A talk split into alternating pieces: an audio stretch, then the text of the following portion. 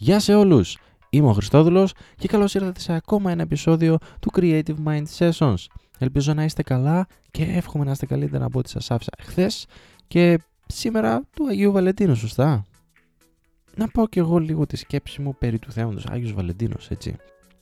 Έχω την εντύπωση ότι με αυτή την μέσα σε εισαγωγικά γιορτή, πείτε το πώς θέλετε, είμαστε ή του ύψους ή του βάθους. Γενικά κινούμαστε στα άκρα δεν μπορούμε να βρούμε μία μέση λύση και εξηγώ τι θέλω να πω. Υπάρχουν οι τύποι που περιμένουν τον Άγιο Βαλεντίνο 14 Φλεβάρι και ετοιμάζουν προεργασίες και προεργασίες για να εντυπωσιάσουν την κοπέλα τους. Κλείνουν ακριβό εστιατόριο, αγοράζουν ε, κάποιο κόσμημα, ε, εξομολογητικά χαρτάκια, κάθονται σκέφτονται ε, ποίηματα κτλ. Δεν χρειάζεται νομίζω τόσος ε, χαμός και λιλοσπαραγμός για να γιορτάσετε τον Άγιο Βαλεντίνο. Παρ' όλα αυτά, γιατί όχι. Και φυσικά υπάρχει και η άλλη πλευρά του νομίσματος που δεν, δεν θέλουν καθόλου, δεν μπορούν να καταλάβουν για ποιο λόγο υπάρχει ο Άγιος Βαλεντίνος. Λένε ότι αφού αυτός ο Άγιος είναι καθολικός. Κινούμαστε στα όρια της υπερκατανάλωσης. Δεν είναι λόγος για να γιορτάσουμε τον έρωτα γιατί κάθε μέρα αγαπιόμαστε εμείς κτλ.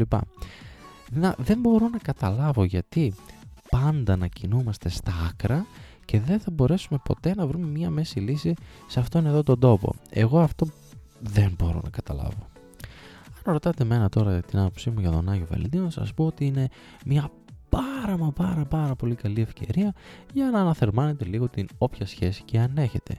Είτε αυτό λέγεται σχέση δύο μηνών, είτε αν είστε παντρεμένοι εδώ και 4-5 χρόνια και έχετε και ένα παιδί, για παράδειγμα, όπως εγώ πείτε ένα καλό λόγο, αρπάξτε αυτή την ευκαιρία και πάρτε ένα λουλουδάκι, πάρτε ένα γλυκάκι και απλά καθίστε και μιλήστε, πείτε τα δικά σας παιδί μου, όπως ε, συνέβη σήμερα με εμένα και τη γυναίκα μου. Ας προσπαθούμε λίγο να, να βρούμε τη μέση λύση σε κάποια θέματα τα οποία φυσικά δεν είναι και τόσο μείζωνα έτσι. Ο Άγιος Βαλεντίνος είναι ο Άγιος Βαλεντίνος, δεν θα έρθει και θα φύγει. Ας προσπαθήσουμε να βρούμε μια μέση λύση, να μην κινούμαστε πάντα στα άκρα ή του ύψους ή του βάθους και απλά να ευχαριστηθούμε ίσως και αυτό που μπορούμε να κάνουμε τώρα. Γιατί όχι. Πείτε μου τη δική σας άποψη για τον Άγιο Βαλεντίνο. Είμαι πάρα πολύ περίεργος.